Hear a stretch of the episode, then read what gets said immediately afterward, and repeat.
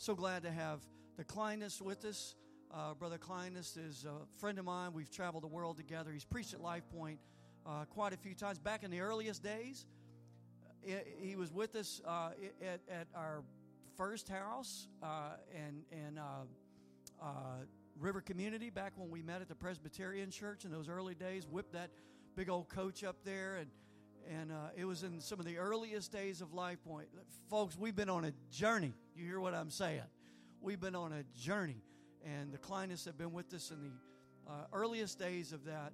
And I want him to come right now, make himself at home, and bring the word of the Lord. He just happened to be in town. Uh, it just happened to work out. And I told him last night, I said, This must be God putting all things together. I believe God's got a word for us. He's going to speak to us. He's going to do some powerful things today. Are you ready? You ready to plug in? You're going to give everything you got for the next little bit, right? Amen. Why don't you stand with me right now and welcome the man of God?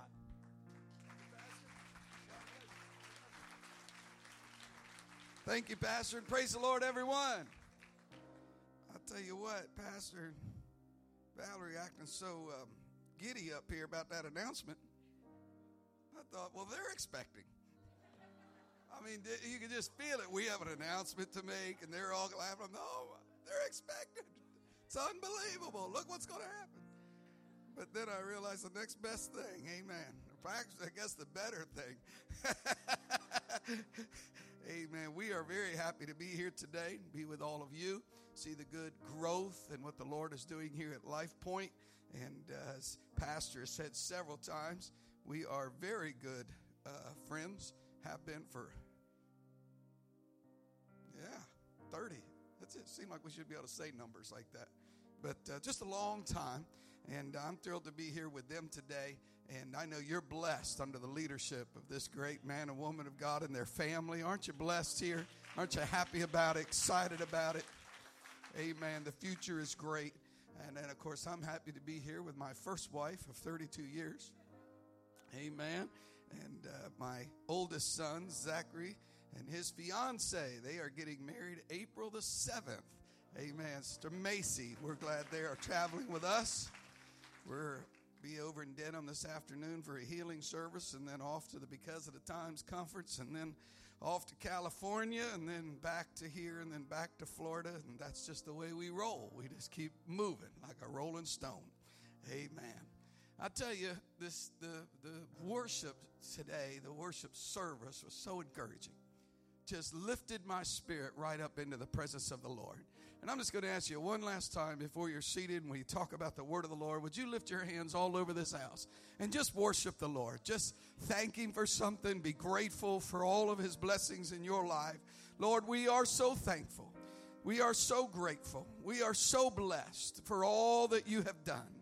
We pray, Lord, that you would allow your spirit to speak to our hearts and speak to our minds in this service here today. Let us draw closer with our whole heart and with our whole mind and with our whole spirit to you, oh God, for a life change in our lives.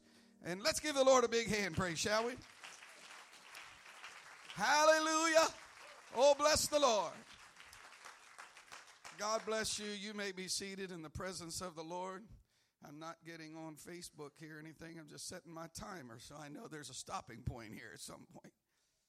In his book, The Johnstown Flood, writer David McCullough outlined an interesting viewpoint. And I want to talk about today to our hearts. I, uh, I don't know what you expected me to do. Sometimes reputation precedes, but this got in my spirit this morning, and I can't get away from it. Avoiding the crisis of complacency. He outlined this viewpoint. He said the, the flood, sometimes called the Great Flood, happened May 31st, 1889. 2,209 people lost their lives in the Johnstown flood. Many of the bodies were never discovered to this day. It is one of the most devastating disasters to hit a single American town. Oddly enough, everybody could have easily been saved. They died simply because they did not take their situation seriously. The flood was caused by above average rain, which caused a poorly constructed dam to an often neglected dam to give way and break, and the flood came down from the dam break. The problem was everybody knew it was possible. Everybody knew the dam had overflowed before. As a matter of fact, the city had been flooded up to three feet several times prior to this, and every single year the spring rains brought floods. Engineers repeatedly warned of the danger. Everyone knew it could happen. Everyone knew it probably would happen someday. Just no one expected it to happen to them or to happen now. As a matter of fact, once the dam began to break away, they had more than an hour before the floods reached the city. They even had time for them to ride on horseback down into the city and warn them the dam has given way. The town is going to flood. But even when the water began to pull up around their ankles, and when they were wading through the town in knee deep water, they could not get people to leave because they had seen all of these things before. So 2,209 people who were aware of the danger, who received many warnings, advance warning, and even emergency warning died due to a severe and fatal crisis of complacency. My brothers and sisters, we are living in an urgent hour. The scripture is making alarms in every direction. We are seeing unprecedented signs in the heavens and the earth and the political landscape. And if we're not careful, we will fall prey to this complacency of spirit and allow ourselves to be a, a, a, a calamity that is unnecessary in our lives. I notice the incredible passion and worship in the music today. And it's so refreshing just to feel the energy and the upbeat that come through this music. May the lord help us have that same passion in prayer. When we say let's just lift our hands and worship the lord that the same passion and the same fervency can come right out of our hearts that comes out of this drum cage and comes off these guitar strings and off these keyboards that we learn. See, we these worshipers up here, the praise team, they are worship leaders, meaning they are leading us to worship, saying, "Go the way I'm going, do what I'm doing." They're not here for us to just watch and observe and enjoy as an entertainment, but we are to enter into that flow and lift up our praise. They're to help carry us into the Spirit. Can somebody say, Praise the Lord?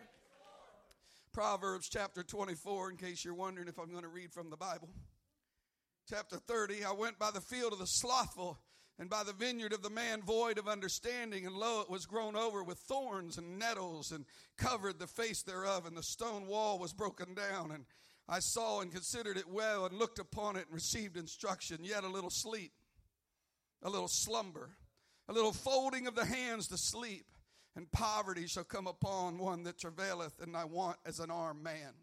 It is a scripture that outlines the complacent heart. Complacency is a feeling of quiet pleasure, security, often while unaware of incredible potential danger. It's a defect like self satisfaction or a smug satisfaction with your current existing situation or condition. I travel all over the world preaching in different churches every single week. And my observation is today churches are dealing with a crisis of complacency. Don't get me wrong. I meet good people everywhere. Good people just like you in this church here today. People that love the Lord. They're not mad. They're not upset. They're not ready to cause a church split. They're not ready to try to call a vote on the pastor. They're not out front picketing in front of the church. They're not mad about anything. They're not upset. They're not ready to just throw a fit, cause a great rebellion. They're just um, not real fired up. Just not too passionate. Not very aggressive. Not easily moved. Just kind of sauntering. Whatever will be, will be. Now we go. There it was. And whatever, whatever. I don't even know these days. You know, back in the old days of the church, and everybody was worried about church splits. I don't even know these days if people care enough about anything to cause a church split. Don't care what color the walls are. Doesn't matter what color, what kind of carpet we got in. Don't care when service is. Doesn't matter what they sing. Doesn't matter what they preach. We, we, we've got to get our heart in this thing. The past few years, we've had blood moons, solar eclipses, unprecedented earthquakes, floods, hurricanes, fires burning up half the country, wars, rumors of wars on a daily basis. We just recently had the constellation that lined up with Revelations chapter 12. We're, uh, we, it barely even gets our attention. And it makes me wonder, whatever your ideas are about blood moons and solar eclipses and, and all the signs of the end times and the, and the chip and the mark of the beast, and, and I, I was buying some cryptocurrency the other day, getting into a little bit of Bitcoin, you know, and somebody said, Well, that's the Antichrist. I said, Well, he ain't got it yet, and I'm going to try to make some money before he gets it. I said, You know, we got a little space here. Might need to buy some supplies. We've got to the place that it makes me wonder, church, just exactly what would have to happen. I mean, I get it, you know. We people say, "Here is the Lord," or "There is the Lord," and there's been all these, you know, people cried wolf before, and to the point, like the Scripture said, we would say, "Where is the sign of His coming?" What would have to happen? If it's not the blood moons and it's not the solar eclipse and it's not the constellation and it's not the wars and rumors of wars and floods and earthquakes and fires and everything else going on, that if it's not the marching in the streets and it's not the political upheaval and it's not the coming together of a world economic system and, and watching all that's going on in the Middle East, if none of that means anything, then what would have to happen? What would God have to do to get our attention? Lately, it seems that those who are protesting righteousness, those who are against morality, those who are against what we are doing, seem to be more vocal, more stirred up than those of us who are trying to stand for what is right and oppose evil. This was the accusation that was levied at the Laodicean church. He said, I wish you were cold or hot but because you are lukewarm. There's nothing better than an ice cold drink on a hot summer day. And there's nothing better than a piping hot hot chocolate or cup of coffee, amen, or a hot cup of soup on a cold and blistery day. But there's nothing worse than something lukewarm in either situation. He said, I wish you were cold. I wish you were hot. I wish you were one way or the other to a little more of an extreme measure. Get a little past the middle line here somewhere. Get, a, get you know, go all in. He said, I would you were one way or the other. You would think they would have been aware of such backsliding. You would think they would have been desiring to recover themselves from their weak condition, but not so. They simply said, We are rich. We are increased with goods. We have need of nothing. We're fine the way we are. I like it here. I'm comfortable here. I'm happy here. You're complacent there. We have been lulled to sleep into a complacency as though as long as we have our creature comforts, uh, we are happy. Let the world burn around us. I'm comfortable where I am, but I have come to be a prophetic wake up call today and tell you what the scripture said of those very people. He said, What you don't know is you are naked and wretched and miserable and poor and blind and naked, and you are more needy than you realize. You are in a worse situation than you are aware of. And it wasn't just the Laodicean church that was chastised, even that strong church at Ephesus was dealing with the crisis of complacency. He said, I know your works. I've seen your labor. You've held the truth, but you have not wavered. But you have left your first love. You're faithful, but you're not passionate. They have a peril of having bought in, but not sold out. I know I'm preaching to good people today. But I need to just remind you a little something about this Christian walk. There is no real middle ground here. It's you're either all in or you're not in at all. This is, this is an over the top experience. This is an extreme situation. You don't just casually get in line here and just sort of ease along with the crowd. He said, You're going to deny yourself. You have to take up this cross and follow me. This is an all in experience. This requires somebody to give themselves away. You give your life to Christ, not just a token. It's not just a handshake. It's an all in experience the rich young ruler came to Jesus wanting to buy in. He said, Well, the cost is mighty high. You're, you're rich, you're increased with goods. Go sell what you have, give it to the poor. And he stood there, and as he weighed the situation, he said, My temporal condition is far superior to whatever eternal condition you're offering me, and I choose the temper over the eternal. The rich young ruler walked away grieved because he was complacent. He was satisfied with what he had. Now, I don't know about you, but I don't want to have to get in a situation because I have a desire to live for God that God's got to make me so miserable and so upset and so crumble my life around me that I got to run through the back door and run to an altar and scream and pray. I want to go ahead and exercise my free will and say, Lord, I'm all in. I'm not just faithful, but I'm passionate. I'm not just here, but I'm here with my heart. I'm here with my mind. I'm here with my soul. I'm here with my finance. I'm here with my prayer. I'm here with my worship. I'm all in. Hallelujah. I feel a I feel a call in this church. I don't know how many years along we are here now, Pastor Donovan, but I feel a call in this church today. I'm going to prophetically tell you what I see in the Spirit. It's as though we are coming to a line. And the Lord is saying it's time for this church to cross the line. It's time for you to move into discipleship. There will always be a call to the lost. Every church will always, throughout its whole lifespan, present a call to the lost souls, call to the prodigals to come home, call to the lost to be saved. But as the church grows, as the church goes through its seasons, there comes a time when the Spirit starts calling that inner core, starts calling those that are trying to be faithful and building to discipleship, to where they're saying, you know what, this is the most important thing in my life. This is this is the most important thing happening. I am arranging my entire life around Life Point and what I do here. This is the central focus of all that I am and all that I do. That's discipleship. Jesus said, You're going to leave that behind and come and follow me. You're going to be all in for the Lord Jesus Christ. I feel the call for disciples in this house today. If you're not saved, there's always a call to get saved. There's always a place at an altar to repent of your sins and get things right with God. There's always a baptistry somewhere over there to get baptized in and, and wash away your sins. That's always available. It's always an opportunity to be filled or refilled with the baptism of the Spirit of the living God. Amen. And let Him just flood your soul.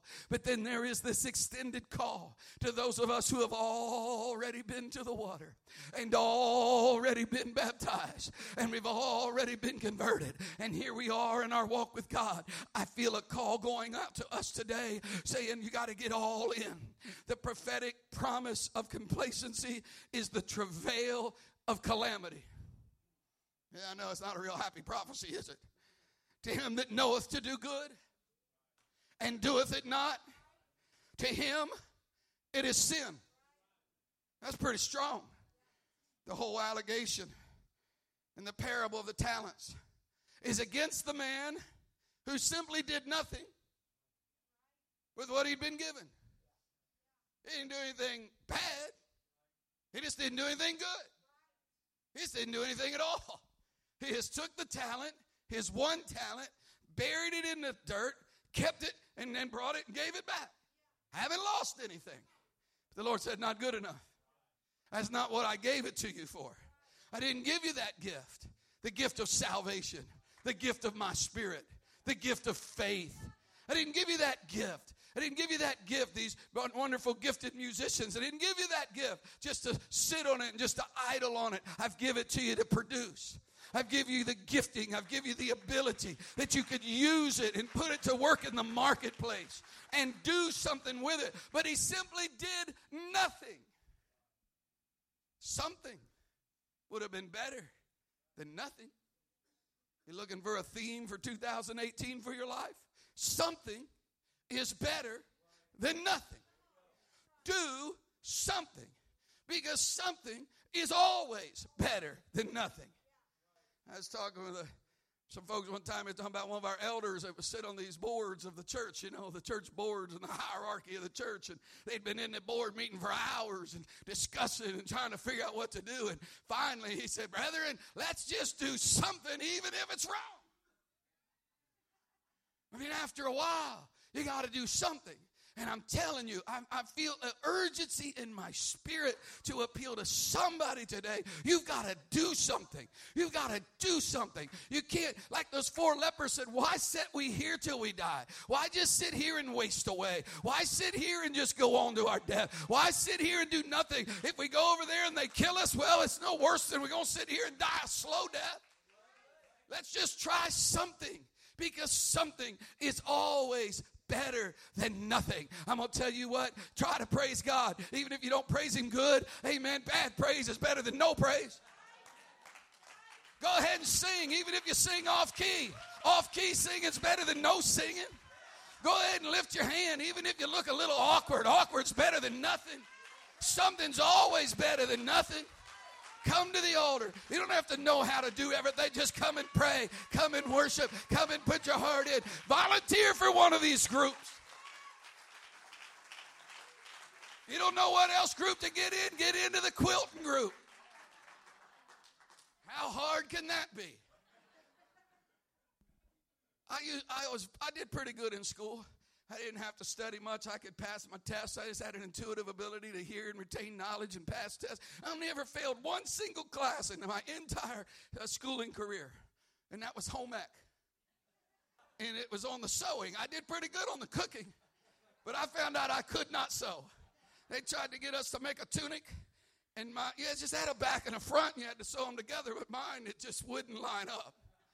And my mother was a, always a great sewer. She could make dresses and all kinds of stuff, and little dresses for dolls, and she'd do all kinds of stuff. And I'd take it to my mother, and she worked with her for. She said, "I can't fix this." I was like, "Oh dear God!" I failed home ec. Try, try something. Get out of your box. Get out of your get out of your rut. Oh, get out, get out of that rut you're in. All, all that a rut is is a grave with both ends knocked out of it. Get out of that. Don't die there. Don't live 20 more years in the situation you're in. Shake yourself and say, I'm not living exactly like this for the next 20 years. I'm going to do something different. I'm going to I'm going to shake up things here a little bit. We're going to get more faithful. If you don't come to midweek, start coming to midweek. Change your schedule and see what happens. If you don't have a daily prayer reading with the Bible, start reading your Bible every day and see what the Lord will do. I heard one of their fasting things was no negative talk. I probably need that one because I've gotten a little older. I'm 52. I got a lot of miles on me 160,000 miles last year. I got aches and pains, and I want people to know you know, you know the Bible tells you you reap what you sow and all that stuff. When I was leading crusade teams and stuff, and I still do every once in a while, but I'd bring people on a team with me somewhere, and all the new ones that was on the team, my, my wife can remember, they, they'd show up. I'd say, all right, we're getting ready to get started. Here's rule number one. There will be a certain amount of suffering involved in this meeting. Rule number two, you will be required to suffer in silence. Oh, yeah, that's funny when it was everybody else. I found out I don't suffer in silence too good. I want people to know my pain. I'm hurting. I've been I've latched onto this phrase and makes everybody in my family laugh, but I've latched onto this phrase over the last couple of months. You know, people don't know what I've been through. People just don't know what I'm going through. You don't know what I've been through. She'll, my wife will want me to do this or that or put a little pressure on me. I say, You don't know what I've been through. You just don't know. We want people to understand what we're going through. Let me tell you something here today. Get over the negative talk. Maybe, maybe I need to make that commitment and fast the negative talk. Break myself out of my own little box. Say, hey, you know what? What if I'd wake up every day and make a declaration of something positive? Just a daily declaration. This is the day the Lord has made. I will be glad and rejoice in it. I'm getting stronger, not weaker. I'm getting better, not worse. I'm going to live strong. I'm going to live for God. The devil is losing. God is winning in my life. What if you just started saying right out loud, I've got a feeling uh, something good is about to happen. I've got a feeling uh, something good is on its way. What if you what if you got a little song in your heart? Amen. That said, I feel like something good is about to happen in my life. I've got a feeling everything is going to be all right. Do you have a feeling everything's going to be all right? Are you expecting impending doom? Well, can you handle a little bit more warning? I know this is kind of coming in deep here a little bit. Amen. In Judges chapter 5, God goes to war. Praise ye the Lord for avenging of Israel when the willing when the people willingly offered themselves. Hear, O ye kings, give ear, O ye princes, I, even I, will sing unto the Lord. I will sing praise to the Lord God of Israel. When thou wentest out of Seir, when thou marched in the fields of Edom, the Bible said the earth trembled, the heavens dropped, the clouds dropped water, the mountains melted before the, before the Lord. And by the time you get down to verse 18, says Zebulun and Naphtali were a people that jeoparded their lives to the death in the high places of the field. The kings came and fought. They gathered together and joined the battle. They took no gain of money. You don't have to pay us. It was a common practice in those days that when one king went to war, he could call the other kings with their nations and pay them money and they'd come help fight. But the kings came and got involved in the battle and said, We don't even need the money. We're just going to fight for the cause. Oh, what would happen if somebody just got a cause in their spirit? Said, Oh, no, Pastor, you don't have to pay us, man. We just want to get this thing done. We just want to work for the Lord. We, we just, is there not a cause? We, we just feel good about this. We're just passionate about this thing. The Bible said they fought from the heaven. The stars in their courses fought against Sisera. The ancient river of Kishon swept them away. Then the horses' hooves were broken by the means of the prancing. It looked like everything was working together. The clouds were doing their part, uh, the seas were doing their part. The horses' hooves, the horses were saying, Well, I don't know what we can do, but maybe we can just stomp on them. The cloud said, I can't do much, but I can rain on them and make a mudslide everything. The wind said, I don't know what I can do, but maybe I can just come and kind of blow against them and make it hard for them to get anywhere. The heavens were doing everything they could to assist in the battle. Everything was coming together. The, the river said, I don't know what I can do, but just throw them in over here and I'll just wash them away for you. Everybody was using whatever they could, whatever they had to get involved in the victory. I'll do my part. I can do a little something because something's better than nothing. You get all the way down to verse 23, and then it turns real bad real fast. Curse ye Meroz, said the angel of the Lord. Curse ye bitterly, you inhabitants thereof, because you came not to the help of the Lord, to the help of the Lord against the mighty. You know, that's astounding verse to me. No major sin, no abomination of righteousness, no great tragedy, no blaspheming the heavens, no cursing God. But here comes the angel of the Lord and brings a curse upon Meroz, said simply for one reason you could have helped. You could have lightened the load. You could have assisted in the effort. Everybody was doing something. Naphtali and Zebulun were out there hazarding their lives, but you did nothing. You just didn't get involved. You just didn't participate. You just never lifted a finger.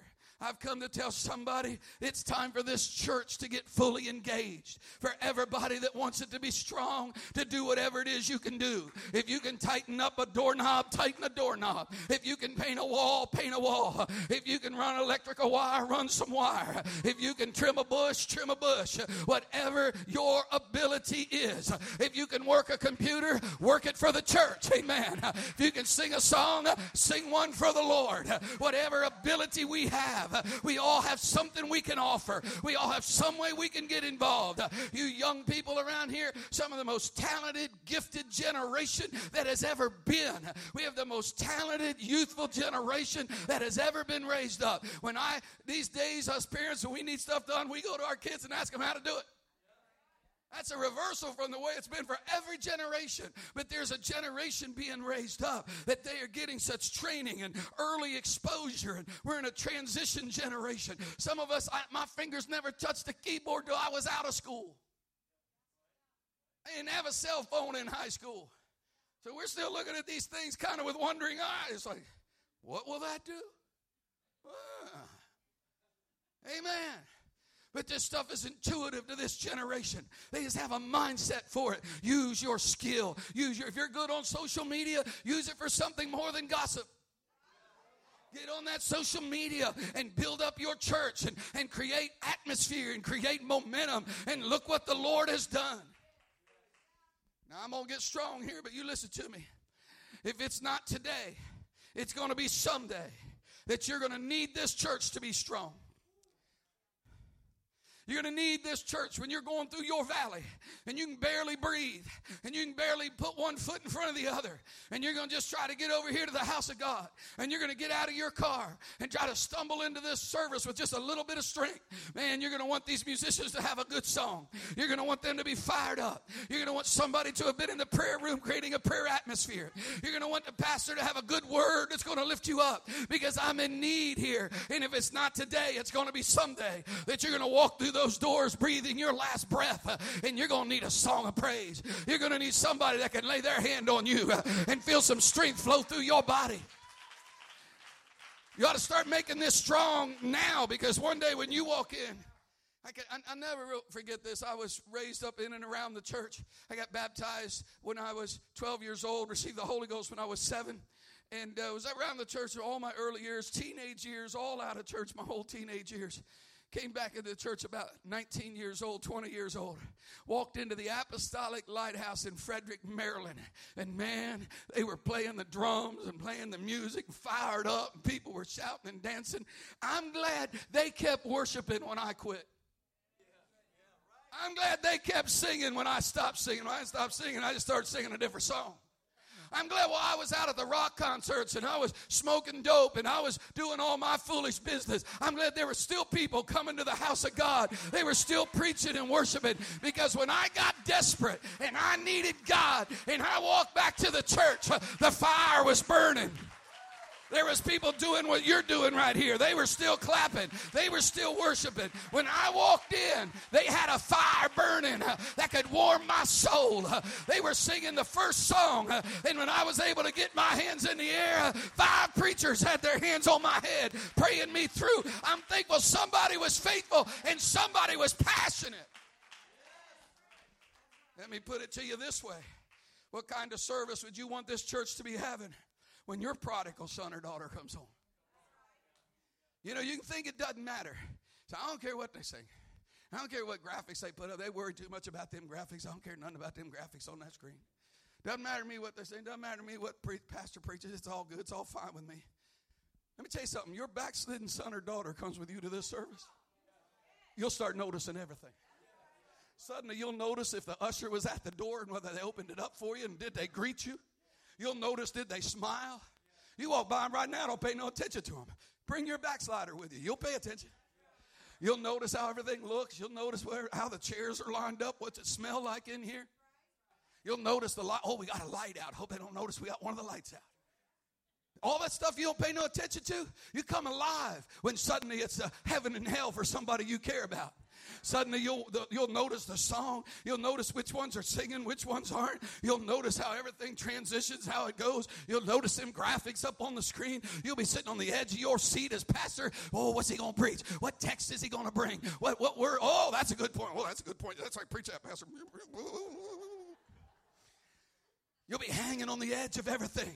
You may, you may sleep your way through services that don't seem to matter to you now. But when somebody you love is sitting here, when you finally get that husband here, when you finally get that wife here, when you finally get that one you've been teaching Bible study and they walk in, my question is, what kind of worship would you like to see? What kind of songs would you like to hear? How important would it be for the sound system and everything to be in place? What kind of prayer would you like to hear in the house of God? What kind of faith level would you like to hear?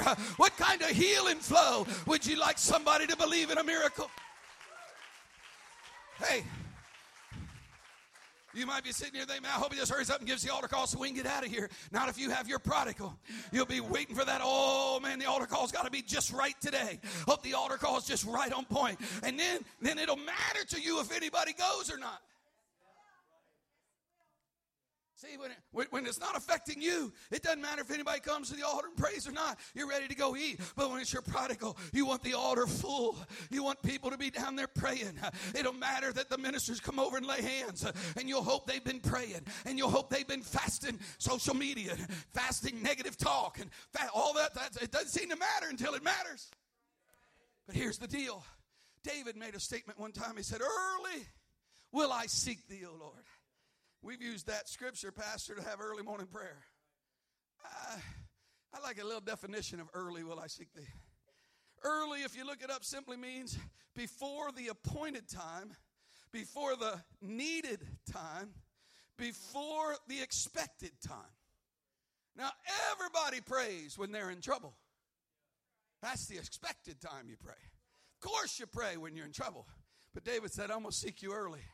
I'm going to pray before I'm in emergency. I'm going to pray before I'm in a crisis. I'm going to talk to the Lord before the chips are down and it all matters. You don't want to wait till you're up at the hospital with somebody you love and the doctor's saying it's touch and go to go down to the chapel and try to figure out how to pray. That's not where you want to start getting a book out that tells you how to talk to the Lord. You better start learning how to pray now. Get to these prayer rooms and get in the flow now. So when the chips are down and the doctor says that we don't know what's going to happen, it's touch and go. You walk into that chapel and you know exactly what to do. You know how to lift your hand and touch the Lord uh, and say, Lord, it's me. Uh, and I'm coming to you today. Uh, I've got a serious situation. My loved one's up there and I need you to send an angel. You want to learn how to get angels down here. You want to learn how to get the blood flowing. You want to learn how to find an anointing. And if the devil comes with doubt, oh, I recognize what you're doing. I rebuke you in the name of the Lord Jesus Christ. I'm telling you how to overcome and avoid the crisis of complacency. When the chips are down and you're in the middle of the emergency, it's too late to shake the dust off. It's too late to get the rust out. It's too late to figure it out. You're just going to go through that crisis with whatever you've built up till you get there. But here we are in the house of God today today. And I'm saying today, before the crisis hits, you can get on fire for God. I know this is a different kind of Sunday sermon. It's different the way I normally preach, but I'm just telling you, we need a volunteer spirit to get loose in this church. We need a get involved attitude to get in this church. You may not have saw it outside, but outside this church, out on the wall, there's a giant sign billboard out there. Start looking for it when you come to church. Giant billboard says, Help wanted. Apply inside. There's help needed here. Everyone can do something. And no matter how small it may seem, something's better than nothing. Help in the nursery. I bet you they need help. Here, I just about killed the whole spirit just mentioning it. Joining the cleaning crew. Bring a visitor to church. If you can't teach a Bible study, I'm just not a Bible study teacher. I don't, I, pastor, I just don't have the, I just don't have the, the confidence to teach a Bible study. Babysit for someone who does. We'll watch your kids while you teach Bible study. I can't lead a life group. I can stay around after it's over and help clean the house back up. Buy a Bible study. I can't, I, I can't teach no Bible study and I ain't babysitting nobody's kids. Buy a Bible study chart. Buy some materials. Look, I can buy the stuff. You teach it. It's everybody can do something. Everybody has a way to get involved. If you can't do anything else, say, look, I'll be praying for you while you're teaching the Bible study. What time's the Bible study start? I'll start at 7.30 and I'll pray till 8.30. I'll walk around my house and I'll keep asking the Lord to touch and minister. Everyone can do something. When you come to the house of God, maybe you're not a, a, worship leader. Maybe you're not a musician. Maybe you're not an usher. But you can walk in here and we say, let's all worship the Lord. You can lift your voice. You can add to the atmosphere. You can create flow. You can create a joyful noise. You can pray for the leadership.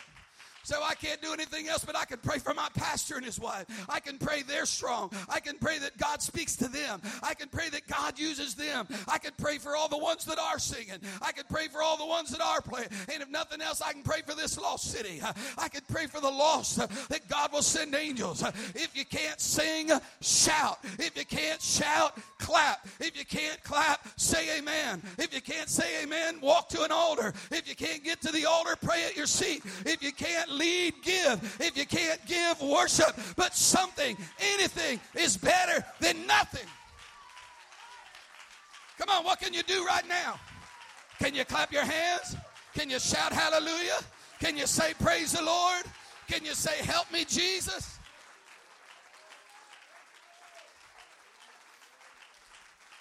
Woo! I feel a shifting in the atmosphere. I prophesy this church forward. I prophesy passion. I prophesy fire. Woo! You know, we talk a lot about impartation. I'm, my timer's out, but I'm going to take an extra two minutes right here and I'll wrap it up. I'm wrapping up right here. Musicians, get, get, get ready, get ready, get ready, get ready, get ready, get ready. Amen. We talk about impartation. And we like people to impart gifts and impart anointings and impart healings. I got an impartation for you this morning. I hope you don't hate me after this. But I want to impart to you that kind of fire that was in the prophet Jeremiah.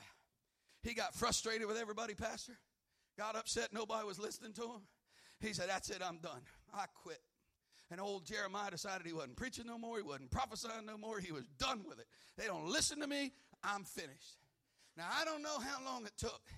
All I know is the next thing we hear from him was, but it was like a fire shut up in my bones. He tried to sit down, but he couldn't sit down. He tried to shut up, but he couldn't shut up. And so I am releasing a Jeremiah fire into your spirit that when you try to do nothing, something will rise up inside of you and your hand will get to shaking.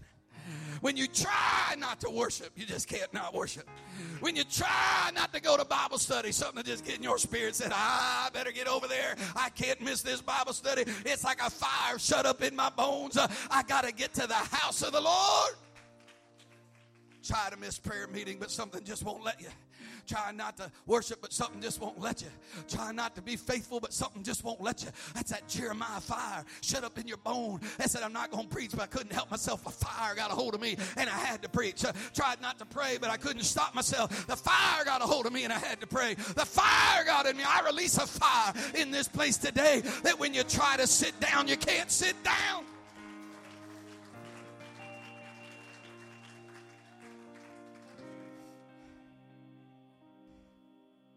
Ancient Jewish custom, they had what they called cities of refuge, where someone who had caused another person's death, what today we might call manslaughter, involuntary manslaughter, so, you know, in some accidental way or some carelessness or neglectful way, they caused someone's death.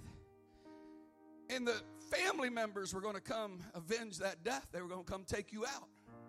You caused their family member to die, they're going to kill you. That's Old Testament justice. But they had a custom. They had what they called sanctuary cities. And if you had committed such an act and you were in danger of your life, you could run to the sanctuary city.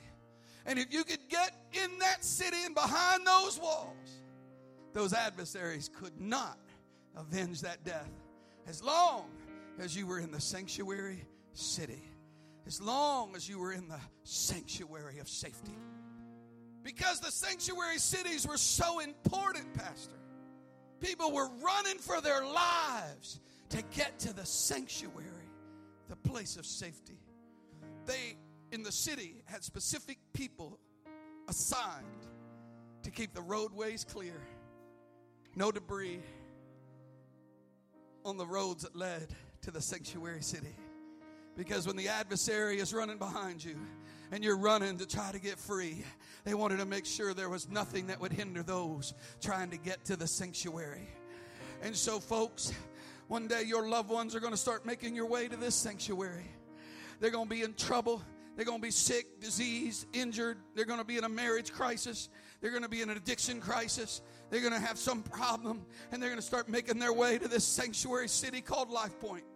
And when they start coming this way, we want to make sure we've been out there doing due diligence. We've got the roadways cleared. We've got everything ready for you. Come on, run. Come on, come on, come on. We've got it. Everything's ready. We got the songs playing. We got the spirit flowing. We got the fire hot in the altar. Everything. Come on, just get in here. You're going to be safe here. You're going to get saved here. You're going to get healed here. We've, we've been waiting on you. We got everything prepared for you to go. I'm prophesying to Life Point. You better get ready for the harvest. Get ready for your loved ones. When this church grows, they're not coming here from California. They're not coming here from Minnesota. When this church grows, uh, it's going to be your loved ones, uh, your prodigals, uh, your family members, your co-workers. That's who's going to fill this church up. Let's make clear the way. Let's make the sanctuary city easy to get to. When somebody walks in, let's have such an atmosphere. Anybody can pray here. Anybody can worship here. Anybody can get delivered here.